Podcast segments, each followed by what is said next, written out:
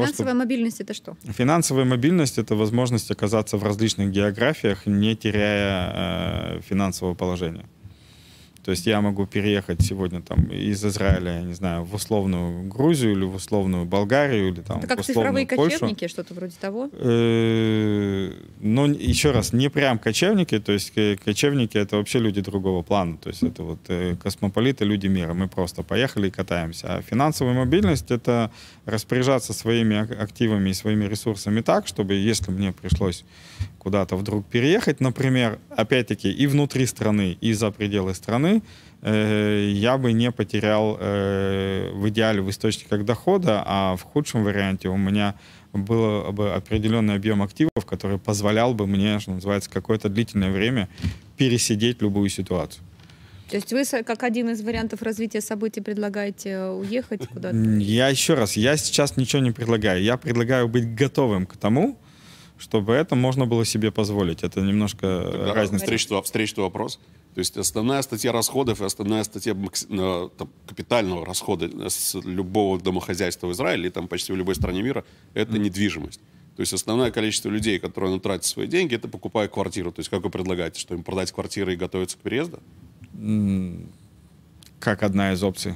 Ну, я... Как одна из опций. Опять, я придерживаюсь другого мнения. Я Какого считаю, что- мнения? я считаю, что из Израиля ни в коем случае уезжать никуда не надо. Мы очень хорошая страна, мы очень сильная страна. Во-первых, то есть тут сомнений нет в том, что мы победим в этой войне. И сколько времени только это займет. Во всех войнах, Во всех войнах, говорим. которые будут. Мы абсолютно, мы находимся на, разви... на другом уровне развития относительно наших соседей. Э, Не надо обращать внимание, то есть понятно, что мы обращаем внимание на арабские страны, которые нас окружают, а вот на те демонстрации и так далее, как будто бы какие-то западные страны перестают нас поддерживать, не надо на это обращать внимание. Правительства этих западных стран, они нас поддерживают. Израиль, вот посмотрите на реакцию Саудовской Аравии и Объединенных Арабских Эмиратов. Никто из них особенно не вышел, не выступил против Израиля. Я считаю, что Израиль победит, и ни в коем случае не надо сейчас делать каких-то поспешных движений в виде продажи недвижимости. Нет, и стоп, там- я не хочу, стоп, стоп, стоп, стоп, стоп. Я не хочу, чтобы мои слова передергивали. Я не говорю, что надо сейчас бежать продавать квартиры ни в коем случае. Э, Я, естественно, считаю, что мы победим практически во всех войнах, в которых бы мы не участвовали. Кстати, история это показывает. И победим и в этой войне тоже. Во- Вопрос, как, как надолго, с каким результатом и с каким запасом прочности, это другие вопросы. Но определенный факт победы будет в любом случае.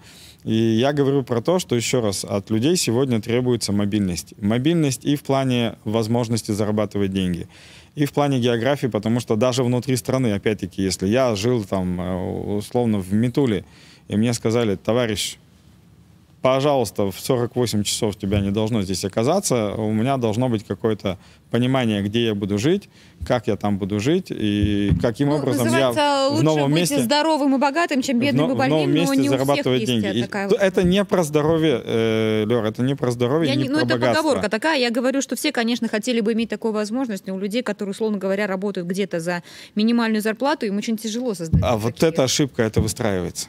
Ну, это расскажите, выстраивается и для человек, людей... предположим, живет где-нибудь, а, я не знаю, ну, в Хайфе, скажем, получает там 7 тысяч шекелей. скажем, ма- Мать-одиночка. 7 тысяч шекелей, а там она платит там за аренду, у нее там двое детей, алимент она получает полторы тысячи шекелей какие-нибудь. Мгм. Вот э, что она, как, как ей создать вот эту самую подушку безопасности и финансовой мобильности, о которой вы говорите? Значит, при тех условиях, которые ты говоришь, у этого человека должно быть э, в активе, которое можно будет достаточно легко в течение двух недель, месяца использовать, порядка 20 тысяч шекелей. И тогда она будет чувствовать себя достаточно уверенно, что бы ни происходило. То есть запас 20 тысяч шекелей. Плюс-минус. А как? Потому что многие люди живут э, действительно от зарплаты до зарплаты. Если у них и нет каких-то кредитов или суд, то это считаю, что им очень повезло. А все в долгах, очень многие израильтяне живут в минусе, и так было еще до войны. Сейчас я Послушай, это вопрос- это- Ситуация, я закончу вопрос. Сейчас эм, ситуация намного у многих хуже, потому что многие оказались в халате, многие оказались а, просто без работы, многих уволили. А, Вот им-то как делать? У многих, ну, и цены продолжают расти, что самое интересное. Естественно, и будут продолжать расти. Поэтому, да, это сложно.